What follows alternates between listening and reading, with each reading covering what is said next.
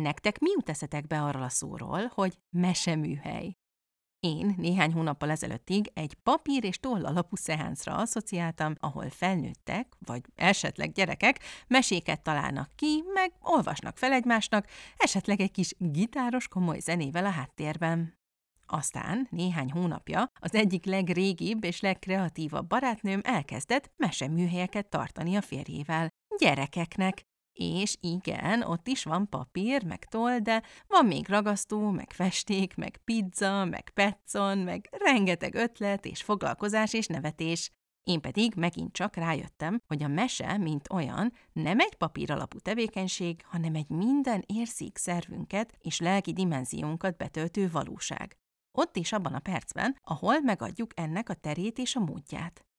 Úgyhogy a kérdés már csak az, hogyan is csináljuk mindezt. Sziasztok! Gőbel Nonó vagyok, és ez itt a Varázsvilágok podcast, ahol vidám véleményeket és tippeket hallhattok mesékről, játékokról és kreativitásról. Három gyerkőcömmel és rengeteg könyvvel élünk egy svéd faházban a semmi közepén. De persze gyakran hazavágyunk a családjainkhoz és a barátainkhoz, mint például Várallyay Katushoz, akihez az év bármelyik napján szívesen felszaladnék egy teára. Nem csak mert barátok és egykori énekestársak is vagyunk, hanem mert Katus ezen a nyáron fantasztikusan kreatív meseműhelyeket kezdett tartani a férjével a Gellért hegy lábánál. Erről faggattam őt a mai epizódban, hogy miket csinálnak a gyerekekkel, hogy mi az a drámajáték, és hogy miket csinálhatunk mi is ezekből otthon. Szuper ötleteket adott, úgyhogy színes cerkákat elő, és csapjunk is bele!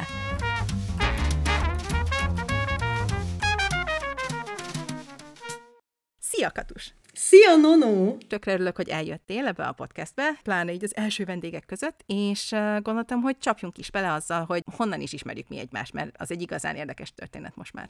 Hát így van, több mint húsz éve kezdődött, a hatvanegyes villamoson együtt szálltunk fel, egy kóruspróba után.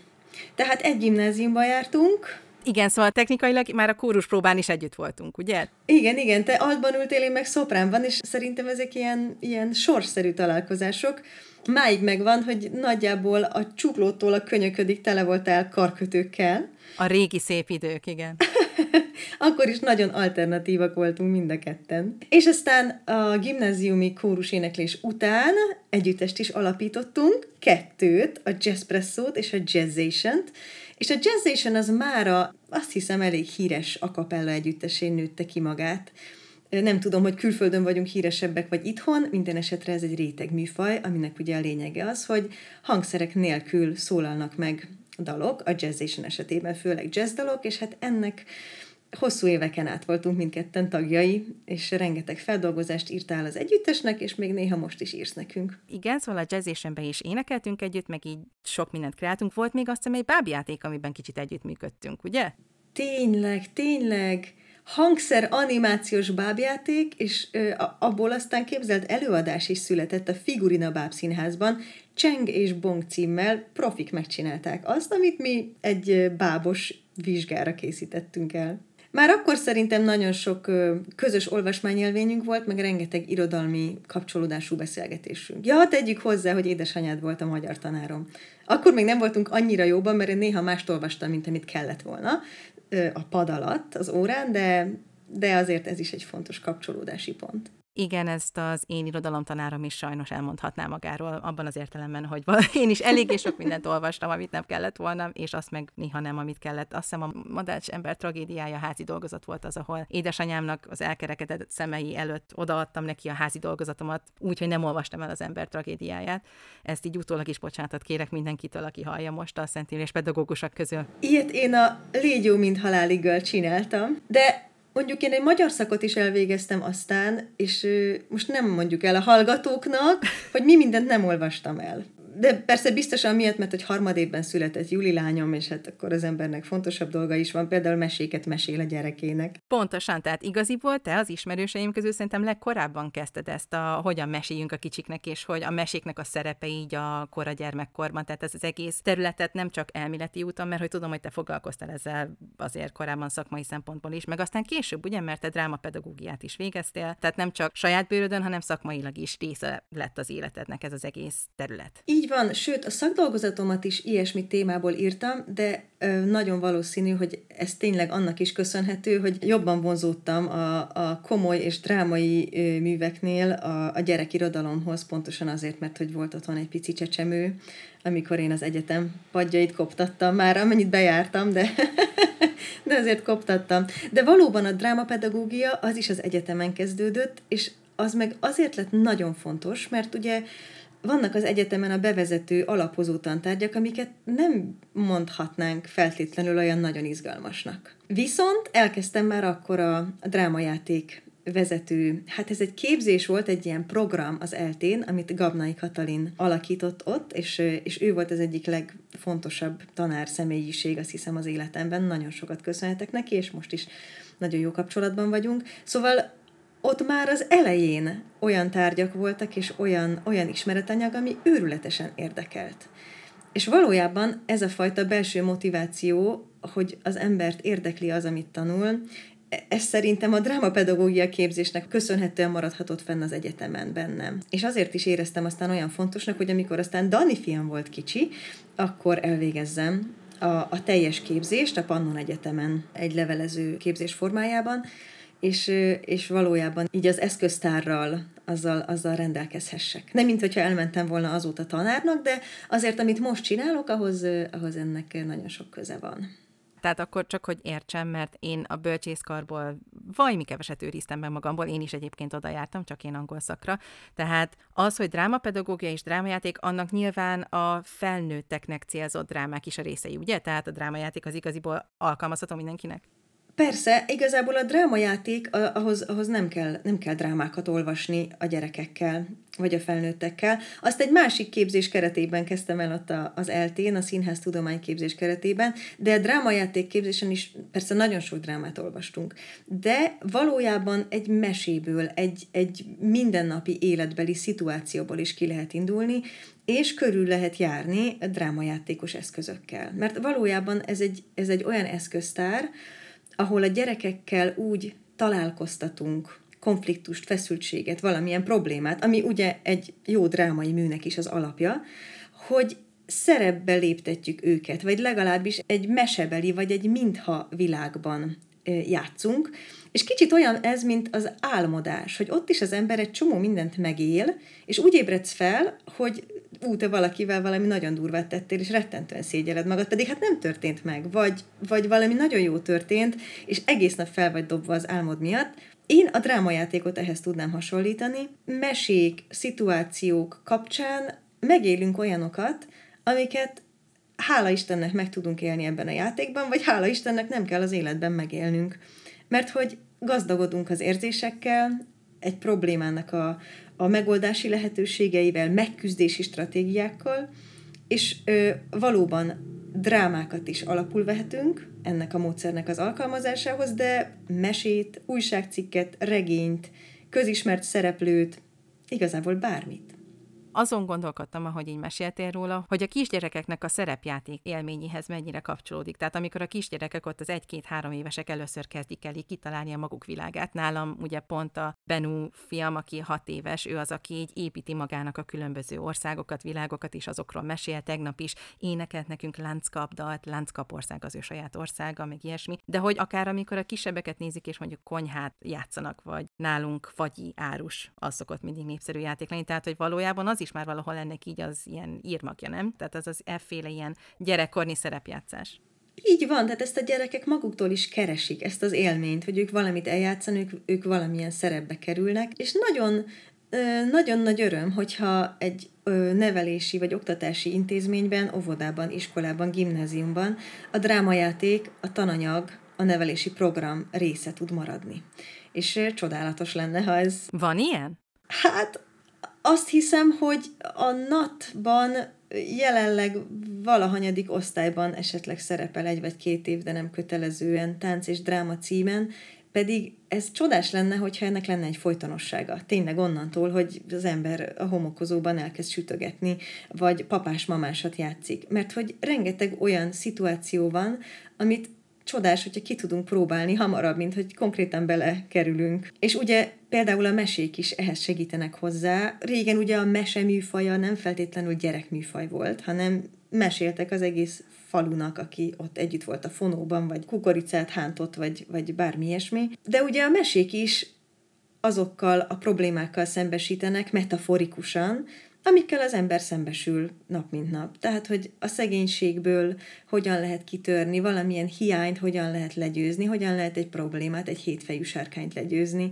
Tehát, hogy igazából az a fajta feszültség, amit kelt egy mese, és aztán az a fajta oldódás, amit elhoz, mint mondjuk egy jó zeneműnél is, az nagyon-nagyon fontos tapasztalata szerintem az emberi életnek, a drámának, ennek az egész organikus dolognak, ami, ami tényleg a létünknek a közepe és mozgatója.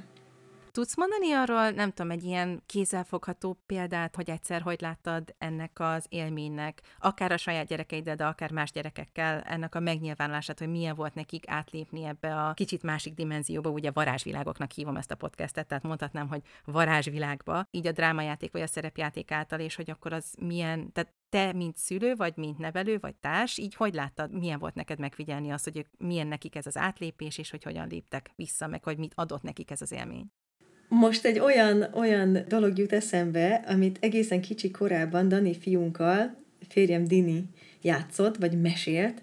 Dani azt mondta, hogy mondd el álmom egészen pici korától, és akkor Dini elkezdte neki mesélni, hogy bemész a garázsba, kinyitod az ajtót, felkapcsolod a lámpát, és egyszer csak ott látsz egy óriási Lego űrhajót. Világítanak a lámpái, és bárhová el lehet menni, és akkor kinyitod az ajtaját, beülsz a pilóta fülkébe, és akkor így ment ez a mese, és egészen varázslatos helyekre lehetett eljutni ezzel, és aztán a végén persze visszajutni a garázsba, becsukni az ajtót, és, és, és hazajönni, de hogy közben valami olyan csodálatos dolgot megélni, hogy ez a mondd el álmom, ez még most is nálunk ilyen szállóige, hogy tényleg ez a fajta, ez a fajta gondolati átlépés, ez egy ilyen kedvenc mese volt. Tehát, hogy lehetett persze mást is mesélni, de hogyha este egymás mellé kucorodtak, akkor, akkor ez, ez volt az egyik kedvenc, vagy akár nem csak este, hanem napközben, hogy api, mondd el álmom. Tehát, hogy tényleg a gyerekek úgy átszellemülnek, annyira átélik ezeket a, ezeket a dolgokat. És most különben nemrégiben tartott mesés kreatív alkotóműhelyről is hozhatok példát neked. Az egyik mese, amivel foglalkoztunk, az Égig érő passzúj. Amikor ugye nagy szegénységben a legényke, aki az édesanyjával él az a falu szélén, el kell, hogy adja az utolsó jószágukat, az utolsó ökröcskéjüket. És az édesanyja rábízza, hogy vigye el a vásárba. És ott egy öregembertől három szem passzújt, három babszemet kap érte, mert az öregember azt mondja, hogy bízzon csak meg benne, minden nagyon jó lesz, ültesse el este a kertben. És akkor azt kértem a gyerekektől, hogy ment hazafelé ez a, ez a legényke, a három babszemmel, hogy jelenítsék meg először szoborként, szavak nélkül, aztán pedig hangosítsák ki a gondolatait ennek a szereplőnek, hogy megy hazafelé, és elkezd bennem motoszkálni a gondolat, hogy vajon jól tette ezt, meg mit fog szólni az édesanyja, meg most itt van három babszem a kezében, ennek az irrealitás, hogy az előbb volt nála egy ökör, most meg van nála három babszem, és látszott a gyerekeken, hogy tényleg élik ezt a dilemmát, hogy ó-ó, itt most lehet, hogy valami olyan történt, ami, ami, aminek nem kellett volna, de mégiscsak ott van bennük a remény, meg a bizalom, hogy de mi van, ha igazat mondott ez az öregember. Szóval, hogy ezek a, ezek a fajta át, átlépések, amikor tényleg egy szereplőnek a szerepébe, a helyébe tudjuk magunkat képzelni, és ott, ott egy, egy valós dilemmába kerülünk, hogy most akkor hogy van ez, mit tettem, te jó ég. Igen, majd még ide visszakanyarodunk, azért mert szeretném mindenképp, hogy meséljél többet erről a mesés műhelyről, kreatív műhelyedről, azért mert rettenetesen izgin hangzik, és nem mellesleg, ha jól értem, még most is jönnek időpontok. De hogy igen, annyira szép ez a történet, amit meséltél Daniról, meg Diniről, aki igen, aki a férjed, és az jutott eszembe, hogy szerinted ez az élmény, ez azért volt egy ilyen átütő, vagy része volt annak is, annak az átütő élménynek, hogy olyasmit mondott neki Dini, amiről tudta, hogy Daninak fontos, vagy akár olvasott könyvekkel is meg lehet-e lépni ezt az élményt, vagy létre lehet-e hozni ezt az élményt? Ez egy nagyon jó kérdés. Én, na- én nagyon szeretek fejből mesélni, de rengeteget olvastam meséket. És a gyerekeim is rengeteget olvasnak könyvből, Szerintem itt, ennél a Mondd el álmomnál, itt nagyon fontos volt, hogy ez tényleg teljesen személyre szabott dolog volt, és hogy, hogy a legutóbbi legózás élményeikből, vagy, vagy egyéb élményeikből tudott táplálkozni. De az irodalmi szövegnek is, egy jól megírt mesének, egy szépen illusztrált mesekönyvnek is óriási varázsa van. Tehát az is azért nagyon-nagyon be tudja szippantani az embert, és egy nagyon komplex élményt ad. Úgyhogy igazából mind a kettő nagyon fontos. Itt a Meseműhelyben Juli lányunk, aki most már tizenhét éves, és egyrészt gyönyörűen rajzol, tehát hogy a szakmai részt és művészeti részt is maximálisan tudja képviselni, másrészt nagyon ügyes a gyerekekkel is, nagyon jól szót ért velük. Ő délutánonként Findust olvasott, és hát csüngtek rajta a gyerekek. Tehát, hogy tényleg ezek, ezek a nagyon-nagyon fordulatos, izgalmas, tényleg jól megírt, vagy jó fordításban megjelent könyvek, Ezek, ezek rengeteg, rengeteg pluszt adnak, és nagyon jó, hogy vannak azok kedvéért, akik mondjuk kevésbé bátran mesélnek fejből. De én azért bátorítok mindenkit, hogy ha megteheti, akkor próbáljon meg fejből mesélni, akkor is, hogyha ez a mese kicsit vicces lesz, kicsit avantgárd, de hogy olyan ez, mint a, mint a narancs, hogy kicsit zöld, kicsit savanyú, de a miénk. Tehát nem kell, hogy feltétlenül rögtön valakiből egy, egy meseíró kerekedjen, de maga ez a jelenlét, meg ez, a, ez, ez, a, ez az odafordulás, ez, ez tényleg teljesen, teljesen saját világot tud teremteni, amiben aztán bele lehet lépni. Közben itt megsugom mindenkinek, hogy az legelső Pettson és Findus könyvünk, ugye erről beszéltél az előbb, a Pettson és Findus sorozatról, a legelső Findus könyvünket is Katuséktól kaptuk, és azóta nálunk is hatalmas nagy kedvencek, már megvan a sorozat, meg minden, és azóta mi is már egy igazi Pettson házikóban lakunk, ami piros és fehér kívülről, meg ilyesmi, úgyhogy, úgyhogy igen, nekünk is egy különösen hozzátok kötődő élmény, meg úgy egyáltalán egy, egy gyönyörű élmény az összes olyan könyv. És itt akkor belekanyarodunk egy kicsit abba a Meseműhelybe, amit mostanában hoztatok létre, Dini férjed, el, aki meg grafikus, ugye? Tehát ő meg erről az oldalról hozza a vizuális varázsvilág élményt a gyerekeknek. Tehát te hozod így a mese részét, és ő meg a vizuális részét, vagy most már ez teljesen összemosódik? Én szerintem mindketten mindkettőt, mert az én édesanyám is bőrműves népművész, és hihetetlen alkotásban gazdag gyerekkorunk volt, mi heten vagyunk testvérek, és apukám is rengeteget mesélt nekünk, ilyen személyre szabott mesék voltak nekem, Bendegúz és Nauszika, a Petra húgomnak Joci és Kati, és nővérem Réka, ő is rengeteget mesélt a három kicsinek. És a férjem szülei is ugyanúgy meséltek, rajzoltak, nagyon sokszor volt itt. Ugye itt nőtt fel a Gellért hegyen, apósom építette ezt a családi házat, amiben most mi is lakunk, és itt is rengetegszer összejöttek a, a környék gyerekei, és akkor mindenféle versenyeket talált ki nekik. Tehát, hogy mind a ketten egy nagyon, nagyon gazdag, örökségű, családi háttérrel érkezünk, ezt így szellemi örösségre értem, meg, meg, meg tényleg játék és művészet, és, és tényleg egy olyan, olyan termékeny és, és izgalmas gyerekkor, hogy igazából én csak néhány, néhány éve szembesültem azzal, hogy nem mindenkinek ilyen adatik meg. Tehát nekem annyira, annyira ez volt az alapértelmezet. És már amikor a gyerekeink óvodába meg iskolába jártak, akkor gyakran bementünk, hogyha lehetett ilyet, hogy népmese napján mesét olvasni a gyerekeknek szülőként, vagy, vagy tartani előadást a foglalkozásunkról, ugye Dini grafikus, én előadó művész, énekes vagyok, és mindig nagyon-nagyon szerették. És a szülők ezek után, a foglalkozásuk után mindig elkaptak minket az iskola előtt reggelent, hogy jaj, nem csináltok valamilyen ilyen műhelyt, vagy egy iskolát, vagy, vagy csináljatok már egy óvodát.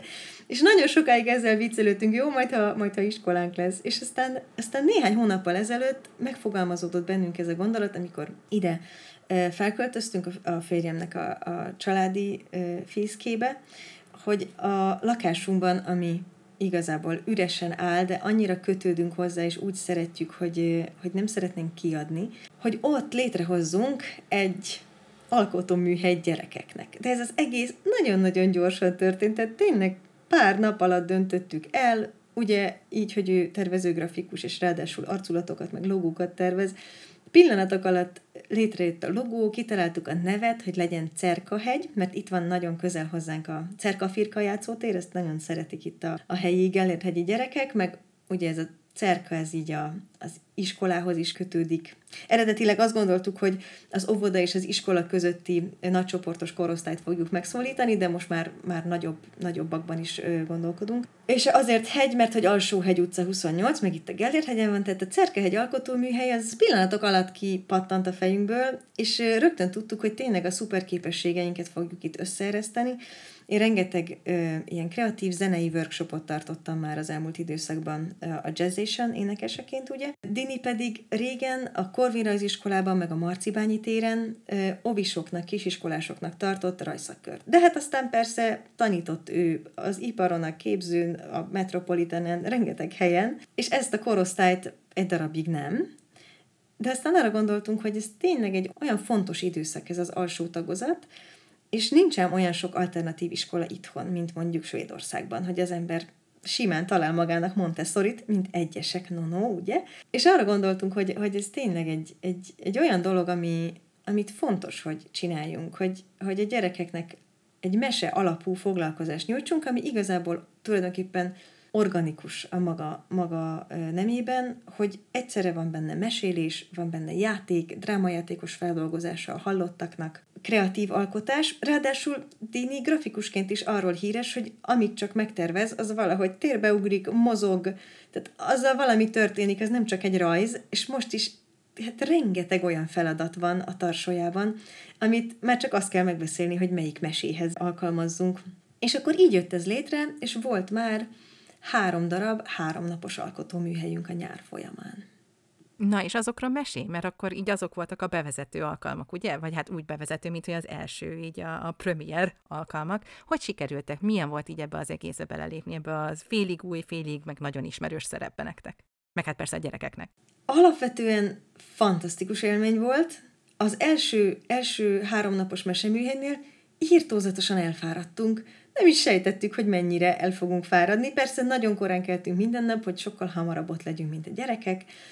Rengeteget készültünk rá, de nem is hiába, mert, mert tényleg pont annyi feladatunk volt tartalékban, hogyha elvégzik azokat, amiket aznapra gondoltunk, ami tényleg pont jól kijött. Tehát valahogy, hát igen, hiába a tizenhét éves szülői rutin, de hogy, de hogy sikerült nagyon-nagyon jól belőni a feladatok mennyiségét, a feladatoknak a nehézségi szintjét.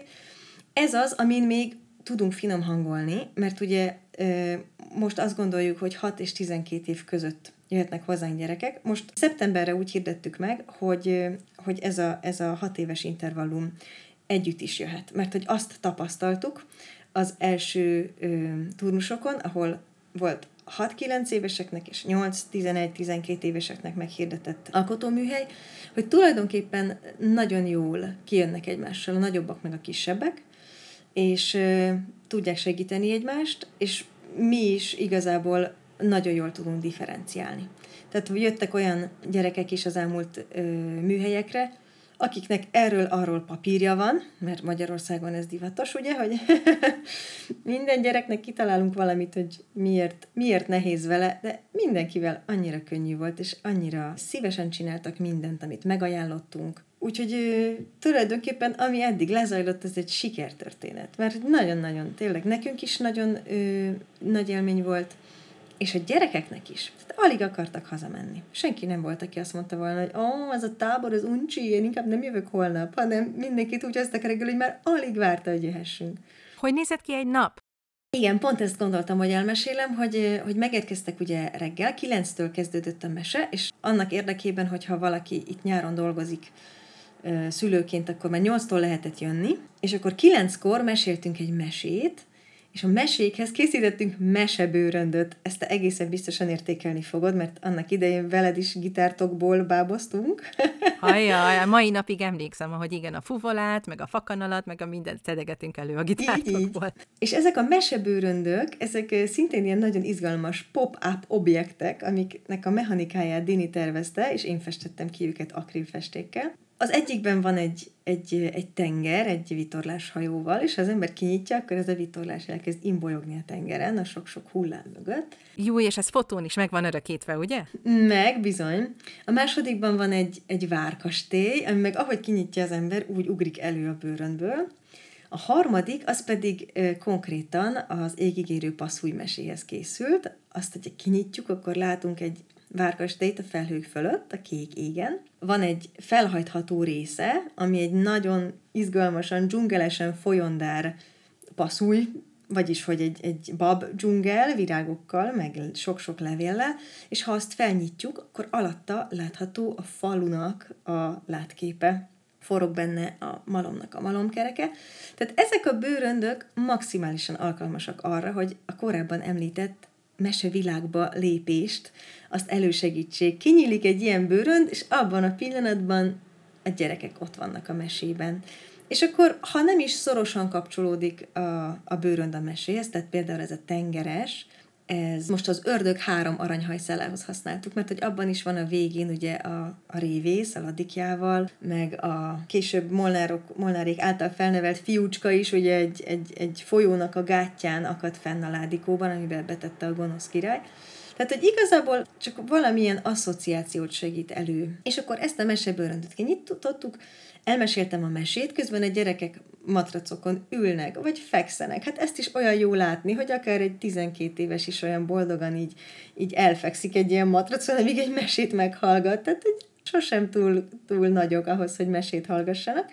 És akkor utána különféle drámajátékos feldolgozása következik ennek a mesének, sőt, még igazából a mese előtt is, főleg első nap, van egy csomó bevezetőjáték, meg, meg így a fókuszt a mesére irányító játék, ezek lehetnek akár ritmusjátékok, tapsosak, ö, asszociációs játékok, tehát hogy a lényeg az, hogy az érkezésből tényleg összegyűjtsük a gyerekeket, egy ilyen gyűjtőlencsével meg legyen a fókuszunk, és akkor miután a mesét elmeséltük és játszottunk egy adagot, azután jön a közös rajz.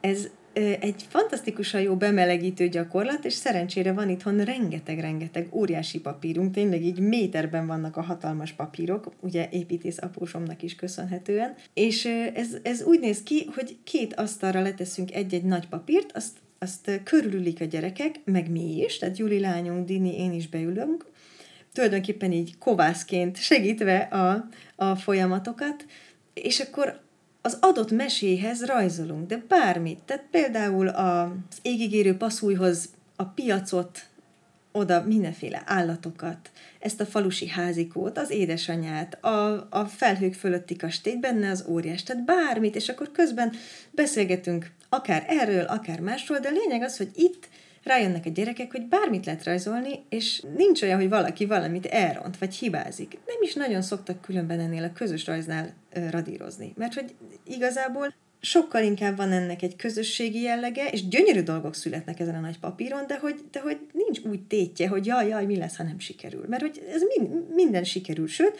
a háromnapos alkotóműhelyeken minden áldott nap ugyanahoz a papírhoz ültünk hozzá, minden gyerek ugyanott ült, és igazából három mesényi dologgal telítettük be ezt a papírt. Ez de menő. Ugye ez nagyon, és tényleg egyszerűen bemelegítő gyakorlat rajzórára, vagy így, így rajzból.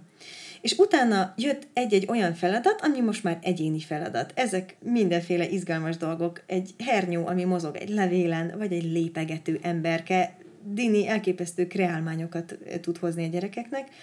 És itt is nagyon fontos megtalálni a, az egyensúlyt a között, hogy legyen sikerélménye, tehát a végén valami szép dolog kerekedjen ki, és a között, hogy minél több dolgot ő csináljon ebben. Tehát, hogy itt nagyon pontosan be kell lőnünk, hogy mi az, ami, ami elő van készítve, mi az, amit csak körbe rajzol, de mi az, amit ő maga tölt meg élettel, színez ki, ragaszt össze, stb.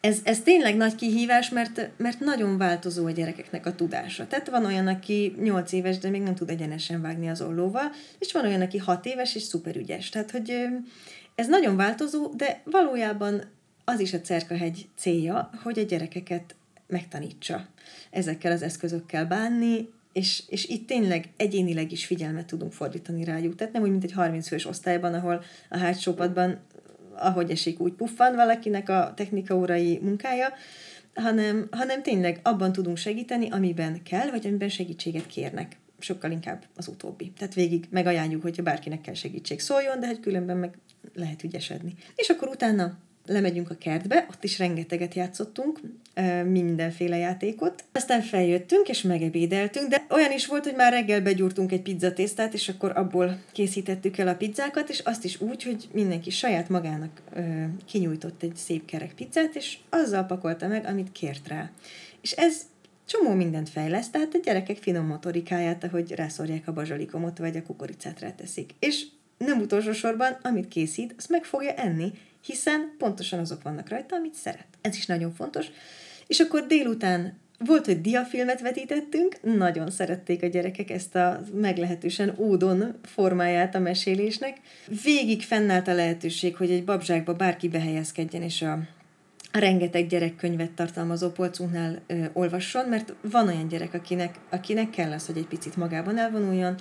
Rengeteg játék volt elővéve, de délután is még két feladat elkészült, ami ilyen egyéni alkotás feladat, de nagyon figyeltünk arra, hogy tényleg az egész ö, meseműhelynek a ritmusa az olyan legyen, hogy legyen benne pihenősebb, legyen benne közösségibb, legyen benne egyénibb, és azt hiszem, hogy ez sikerült. És ezt persze időről időre finomítjuk, de, de, de nagyon jók az eddig tapasztalatok is.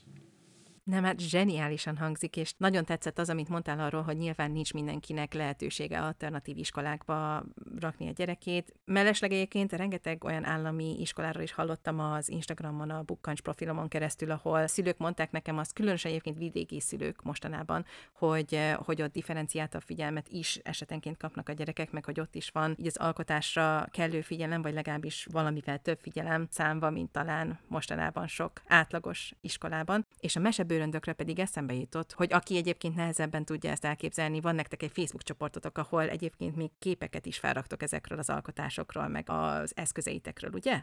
Így van, nagyon ö, igyekeztünk nem elspoilerezni azokat az alkotásokat, amik konkrétan készültek most az alkotóműhelyekben, de mivel most tematikát váltunk, már ezekről is fel fogunk tenni képet, de valóban a Cerkahegy Alkotóműhely csoportban ott mesélünk arról is, hogy mit csinálunk, arról is, hogy miért csináljuk, rengeteg képes tartalom is van, videók is vannak, és bizonyos szempontból helyi hatást szeretnénk kifejteni, tehát egy elsősorban itt a környéken lakó gyerekeknek szól ez, de elég messziről is zarándokoltak már hozzánk, és, és pontosan ezért gondoltuk azt, hogy a szombatonként ilyen egésznapos, meg félnapos meseműhelyek formájában ezt megtartjuk, hogy aki mondjuk szakkörként nem tud ide elugrani Óbudáról vagy Zuglóból, egy szombati napra akár vidékről is feljöhessen.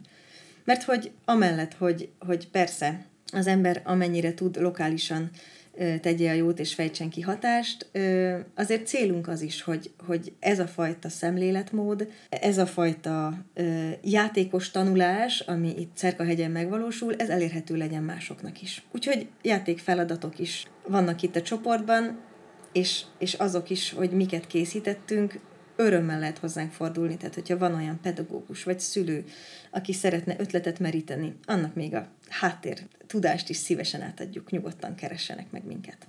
Na igen, mert pont ezt akartam kérdezni, hogy például itt vagyunk mi, egy laza ezer kilométerre tőletek, meg hát biztos ebben, hogy vannak még mások is, akik esetleg nem tudnak mondjuk az ország keleti feléből átugrani hozzátok csak úgy, egy, akár még egy szombatra se, bármennyire jó lenne, hogy van-e ötleted néhány uh, ilyen játékos feladatra, vagy ilyen apró dologra, amivel akár otthon ők maguk is ilyen cerkahegyesen megteremthetnék maguknak ezeket a gyönyörű élményeket, meg a meseműhely élményt, akár csak egy fél órára. Igen, ugye ennek szerintem az egyik ö, legfontosabb hozzávalója, hogy legyen valaki, aki ott jelen van. Jelen esetben a szülő. De hogy ezek a cerkahegyi feladatok sosem olyanok, hogy így ott hagyjuk a gyerekeket, aztán csinálják, hanem szerintem ez is a titka, hogy legalább ketten ott vagyunk, akik asszisztálunk a folyamatban, akik folyamatosan ötletelünk a gyerekekkel, mit lehetne még rárajzolni, hogy lehetne még extrábban, vagy ha valamit ő maga akar megvalósítani, például a lépegető emberkés feladatnál volt egy résztvevőnk, aki szeretett volna biciklit tenni a lépegető ember lábai közé, és ezt tök profin megcsinálta. Igazából az első fontos az a jelenlét, hogy akkor most fél órára félre tudja tenni a szülő is a saját telefonját, a saját teendőit. Tudom, hogy sokszor ezt a legnehezebb megvalósítani, pláne annak, aki mondjuk sok kicsi gyerekkel van otthon, de ha ez megvan, akkor az már fél siker. És onnantól igazából nem kell hozzá túl sok, Nekünk egy nagyon, ö, nagyon kedves játékunk az, hogy valaki firkál egyet, sokat játszottuk a gyerekekkel, egy ilyen sima kis gyors vonalrajzot, ami egy ilyen absztrakt forma, és aztán odaadja a másiknak, és hogy abból, abból a másik mit lát bele, azzal kiegészíteni. Tehát például egy firkából mondjuk pont olyan formája van, mint egy méhecskének, vagy mint egy kutyafejnek, és akkor ez egy ilyen kiegészítős játék, amit tényleg nem kell hozzá nagy rajztudás, hogy az ember ö, örömmel játszhasson. A másik lehetőség, azt is nagyon szeretjük, az a lehajtós játék, amikor egy, egy, egy papírt négy felé osztunk, erre igazából egy á négyesnek a negyede is elegendő, és akkor a felső negyedére megrajzol valaki egy fejet nyakig. Lehajtja úgy, hogy a nyaknak a két pici vonala látszódjon csak, és akkor ahhoz megrajzol valaki egy felső testet derékig. Lehajtja úgy, hogy ne látszódjon, mit rajzolt, és csak a deréknek a két pici vonala látszódjon. Akkor a következő ember, vagy akár ugyanaz, aki az elsőt rajzolta, megrajzol egy lábat térdig, és akkor megmutatja, hogy hol folytatódik a láb, vagy adott esetben sellőfarok, de lényeg az, hogy látszik, hogy honnan kell folytatni, és van, aki befejezi a lábbal vagy lábegvel, de most jut eszembe, hogy ezt a te gyerekeiddel is játszottuk legutóbb, amikor itt voltak, és akkor ebből is nagyon-nagyon vicces szülemények születnek, tehát mondjuk egy zsiráffejű, víziló felsőtestű, tütűszoknyás, csúcsos orrú csizmás lény. Ezeken is nagyon jót lehet nevetni, nem kell hozzá nagy rajztudás, de mégis, mégis nagyon izgalmas. És persze, hogyha mesélésre is van idő vagy lehetőség, akkor utána akár a mese kapcsán is el lehet kezdeni játszani. Mi nagyon sokat játszottunk a Harry Potterrel, mert nagyon szerettük itt a családban, szeretjük most is, és lesznek is ilyen tematikák a közeljövőben, hogy mondjuk az á bé cé minden betűjével mondjuk valamit, ami Harry Potteres, vagy mondjuk csak neveket, vagy mondjuk olyan ételeket, vagy valakinek a valamiét. Tehát, hogyha van egy közös olvasmányélmény, vagy egy közös mese, amit meséltünk a gyerekünkkel, akkor utána asszociációs játékot, ilyen valamilyen tárgycsoportot, vagy valamilyen fogalmi csoportot mondjunk, és ezt játsszuk, és ez hihetetlenül fejlesztő, és nagyon-nagyon segíti őket később az iskolában is, a meséknek, meg az olvasmányoknak a feldolgozásában. Úgyhogy ne féljünk attól, hogy valami túl egyszerűt gondolunk ki, mert annyira élvezik a gyerekek. Most például volt egy olyan kerti játék, ahol dobáltunk egy labdát körbe, és hogyha olyan dolgot mondtunk, ami benne volt az aznapi mesében, akkor csak simán tovább dobtuk a labdát, de ha valaki olyat mondott, ami nem volt benne az aznapi mesében, akkor fél lábra kellett állni, és addig kellett úgy állni, amíg nem mond valaki egy olyat, ami benne van a mesében. És hihetetlenül egyszerűnek hangzik, de nagyon-nagyon élvezték. De a legegyszerűbb dolgokban van tényleg benne ez a kis vavavum néha, tehát pont az, ami így kell, ez a kis varázslat, ami így, így köt is, meg aztán élvezhetővé is teszi az egészet, úgyhogy na, zseniális. Én nagyon őszintén megmondom, én, én már csak auditorként is, vagy csak szemlélőként is nagyon szívesen végignéznék egy ilyen alkalmat. Hát, ha majd egyszer sikerül, de az biztos, hogy majd egyszer a saját gyerkőceinket is el fogjuk küldeni meseműhelyezni, mert szerintem ők is teljesen oda lesznek. Bár, ahogy mondod, voltak már teszterei, ennek ez például nagyon megmaradt, amikor mi utoljára családilag Katusékhoz mentünk, akkor nagyon élvezték benne, szerintem ő a legjobban élvezte azt az emberke rajzolós kis játékot, ami, és ez már csak tényleg csak zárójelben mondom, amit aztán még észrevettem, hogy nálunk például svéd gyerekkönyv illusztrátorok is csináltak, és aztán licitálni lehetett rájuk, tehát egy ilyen jótékonysági könyvet vagy akciót csináltak belőle, és ők is ugyanezt a technikát, csak ugye a maguk némileg grafikusabb szintjén megcsinálták, úgyhogy, úgyhogy még az egészen profik is csinálhatják, meg persze az egészen babák is, úgyhogy, úgyhogy remek. Jó, azt mondom még el gyorsan, hogy hol lehet titeket utolérni, hogyha valakinek például nagyon megfogta a fantáziáját, és mégiscsak ott lakik a Gellért hegy körül, vagy legalább Budán, vagy valahol, akkor hogy keressen titeket? Igazából egy Facebook csoportunk van, nem is oldal, hanem, hanem csoport, ezzel is megteremtve tényleg ezt a bensőséges légkört, és cerkahegy huszonnyolc kukac gmail pont com, ezen meg lehet minket találni, de a Cerkahegy Alkotóműhely néven is, és minden hónapban meghirdetünk eseményeket, októbertől pedig terveink szerint szakkör is indul.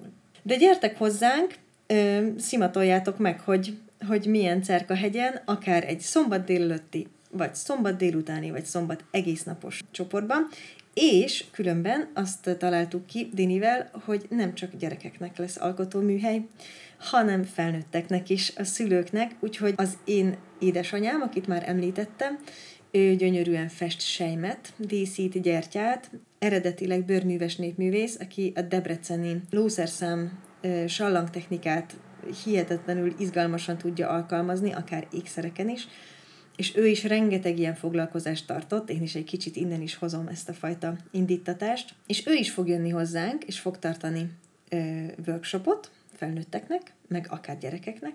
Dini is egy nagyon ö, izgalmas könyvkötési módszert ismer, mondta, hogy fel ö, frissíti ezt a tudását, és akkor könyvkötés is lesz nálunk felnőtteknek.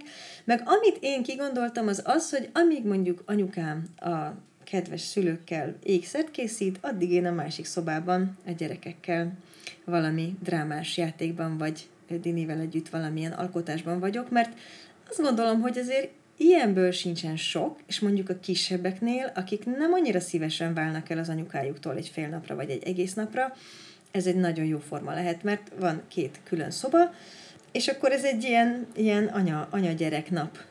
Többé-kevésbé külön, de közösen is. Úgyhogy ilyen, ilyen, ilyen terveink vannak. Jó, hát zseniálisan hangzik ez is, úgyhogy tényleg sok sikert hozzá, és aztán remélem, hogy majd fél évvel később megint beszámolsz, hogy milyenek voltak ezek az alkalmak felnőtteknek, gyerekeknek, meg mindenkinek. Hát nagy örömmel, és nagyon köszönöm, hogy itt lehettem, Nonó. Ezt a Varázsvilágok epizódot a Linen Lines támogatja. Már nem is tudom egy kezemen összeszámolni, hogy hány Linen Lines termékünk van itthon, lemből készült tököcskéktől, levélpárnákon át, rozsdaszínű konyharuháig és asztali futóig mindenféle alkotáson van már a Linen Lines márka tündérkeresztanyjának, Flórának jóvoltából. Különleges kapocsköztünk az is, hogy Flóra a kislányával szintén oda van a minőségi mesékért, sőt, egyszer még egy aprafatinkás díszt is kaptam tőle meglepiből. Ha már eddig ennyit beszéltünk a mesék kézzelfoghatóságáról, nekem ez az egyik kedvenc példám arra, hogy hogyan is nézhet ki ez a valóságban. De Flórának a letisztult lakásdekor kollekciója aprafatinka nélkül is igazán mesés. Úgyhogy mindenképp keresetek rá Instagramon, vagy huppanjatok át a double-u double-u double-u pont linenlines pont hu weboldalra. És ha hozzám hasonlóan ti is beleszerettek ott valamibe, csak pötyögjétek be a Varázsvilág húsz kuponkódot, és már is húsz százalékkal olcsóbban repülhetnek hozzátok a csudaságok. Szóval Varázsvilág húsz a linenlines pont hu-n, és most vissza a meseműhelyestihez. Most pedig egy egészen különleges mese következik, ugyanis nem én fogok felolvasni nektek valamit, hanem Katus hozott egy olyan magyar népmesét, mint amilyeneket ők is szoktak olvasni a meseműhelyeikben. Úgyhogy dőljetek hátra és hallgassátok meg a bölcs ember meséjét a szegény katonáról és három arany mondásáról. Jó hallgatást, könyvfalók! A bölcs öregember. Magyar népmese. Élt egyszer egy szegény legény. Alig múlt el a lagzia, elvitték katonának. Három évig szolgálta a császárt, de szabadságra egyetlen egyszer sem engedték haza. Búsult is eleget. Azt sem tudta, éle-hale az ő kedves, szép felesége. Telt múlt az idő, majd három év múltával azt mondták neki, hogy mehet, letelt a szolgálat. Ment nagy boldogan hazafelé. Gyalogolt rengeteget a végtelen országúton, nagyon elfáradt. Jól esteledett is már, hát úgy gondolta, szállást kér. Meglátott egy kis házat a falu szélén, bent égett a petróleumlámpa. Bekopogtatott. Adjon Isten jó estét! Adjon Isten vitéz úr magának is! Gazd uram, nagyon messziről jövök, és nagyon messzire visz az utam. Adjanak szállást éjszakára, mert rám esteledett. Meg a csizma is feltörte a lábamat. Jól van, vitéz úr, kerüljön beljebb. Törölj neki asszony helyet, kínáld meg szalonnával, kenyérrel, vereshagymával. Elfogadom a szíves kínálást, mert bizony éhes is vagyok. Ahogy eszegettek, beszélgettek erről-arról. Egyszer csak észrevette a katona, hogy egy öregember ül a sámlin a kályha mellett, de meg sem szólal. Rácsodálkozott. Gazd uram, az öreg talán néma, hogy meg sem mukkan. Hely, vitéz úr, vitéz úr, dehogy néma. Ő csak pénzért szól. Egy aranyért mond egy mondatot.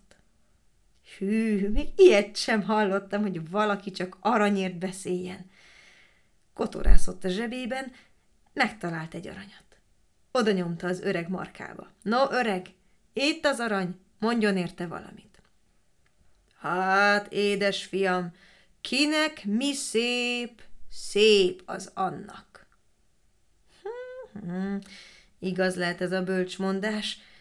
Nyúlkált a zsebébe, megint kivett egyet. No, öreg, mondjon ezért is valamit. Édes fiam, amit van, soha el ne tagadd. Hm, gondolta a katona. Szép, szép a mondás, de egy aranyamba került. Eltöprengett rajta. Mindegy, odaadom az utolsót is. Aranyam még lehet, de hát, ha ilyen bölcs emberrel már soha nem találkozom. Azt is a markába nyomta az öregnek. No, öregem, mondjon még valamit az utolsó aranyamért. Édes fiam, az esti haragot hagyd reggelre. No, öregem, ez is bölcsmondás. Ha volna még aranyam, adnék én többet is. Édes fiam, elég ez a három mondás neked egy életre. Azzal lefeküdtek. Reggel folytatta a fiatalember az útját, iparkodott, hogy mielőbb hazaérjen, megláthassa a feleségét, akit három éve otthagyott. Egyszer hogy-hogy nem egy szép, virágos réten keresztül vezetett az útja. Hát mit lát a rét közepén? Egy loncsos fülű, nagy szamarat, meg egy szép lányt. Az a szép lány ott simogatta, ölelgette, csókolgatta a szamarat. Bosszankodott erősen a katona. Hogy ölelhet ez a szép lány ilyen csúf állatot? Megüsse, megriasszam őket. Ej, nem teszem. Eszébe jutott, mit mondott az öreg. Kinek mi szép, szép az annak. Menne tovább. A szamár meg utána, de nyomban királyfinak változott. Hallod, katona, nagyon rendes ember vagy, nem bántottál, mint a többi utas. Ők bizony üldöttek, csúfoltak bennünket. Itt egy zacskó arany, legyen a tiéd, mert én elvarázsolt királyfi voltam, a te jóságot szabadított fel. A szegény fiatalember annyira elcsodálkozott, hogy meg sem köszönte az aranyakat, ment tovább. Egy nagy, rengeteg erdőn keresztül vitt az útja. Már jól sötétedett, mikor rablók kerültek az útjába. Azt mondják. Mit viszel, katona? Mi van a tarisznyádban? Arany. Ha-ha-ha-ha, kacagtak, dőltek erre, dőltek arra, hogy egy szegény bakának honnan lenne aranya. Elengedték. Örült a katona, mert eszébe jutott az öregember második mondása. Amit van, el ne tagadd. Nagyon örült, hogy hallgatott a tanácsra, nem hallgatta el az aranyat. Mire hazaért, besötétedett. Égett a lámpa a házában, ő meg bekukucskált az ablakon. Hát mit látott? Mint a feleségét, ahogy egy takaros fiatalembert ölelgetett, csókolgatott. Ráadásul az ő régi jó puskáját neki adja. Hű, a lelkére kötöttem, hogy őrizze meg a puskámat. Senkinek a világért oda ne adja. Mit csináljak? Belőjek? Dühöngött magában, ette a méreg, de hopp! Eszébe jutott az öregember harmadik tanácsa. Az esti haragot hagyd reggelre. No, ezzel lecsillapodott. A fiú meg bentről kihussant az ajtón, szaladt a puskával. Bement a katona, a felesége mindjárt a nyakába borult. Drága, édes uram, csak hogy megjöttél! Csókolta jobbról, csókolta balról, de a katonának mégsem lett jó kedve. Nagyon fáradt vagyok, hagyjál pihenni. Jól van, feküdj le, de eszele. Nem, csak pihenni akarok. Még az evéstől is elment a kedve, ahogy a fiatalembert látta. Korán reggel kelt, mert nem tudta lehunni a szemét, nem tudott aludni. Oda szólt a feleségének. Édes feleségem, megvan-e még a puskám? Jaj, édes uram, este adtam oda az öcsémnek, hogy rejtse el, dugja el, nehogy valaki itt találja nálam. No, akkor ölelte a feleségét, és eszébe jutott az öregember harmadik mondása. Az esti haragot hagyd reggelre. Talán még ma is csókolja a feleségét, ha bele nem fáradt. És most akkor érkezzünk vissza a saját szobánkba, a katona és a felesége boldog kis házikójából. Remélem tetszett a mai epizód, és hogy minél előbb ki fogod próbálni azt a sok-sok ötletet, amiket Katus felemlegetett a beszélgetésünk közben. Jövő héten már megint én fogok mesélni neked, mégpedig a legmegosztóbb mesekönyveinkről, amikkel találkoztam szülői karrierem alatt. Szóval ne felejtsd el bekövetni a Varázsvilágok podcastet Spotify-on, Apple Podcast-en vagy Google Podcast-en, bárhol is szoktál ilyesmit hallgatni, de persze Instagramon és Facebookon is bármikor megtalálsz a Bukkancs profiljaimon, meg a hírlevelemre is feliratkozhatsz a double-u double-u double-u pont bukkancs pont hu-n. Ha pedig megosztod a Varázsvilágok hírét a barátaiddal, örökké hálás leszek neked, komolyan, ahogyan hálás vagyok a férjem Gőbel Valás segítségéért is ezzel a podcasttel, Almási Márton öcsém szignálzenéjéért, Török Jutta grafikáiért, és persze a te figyelmedért is. Találkozunk jövő héten, addig is mesés napokat kívánok! A Varázsvilágok podcast média támogatója a Minimag Lifestyle magazin. Senkit nem hagynak unatkozni.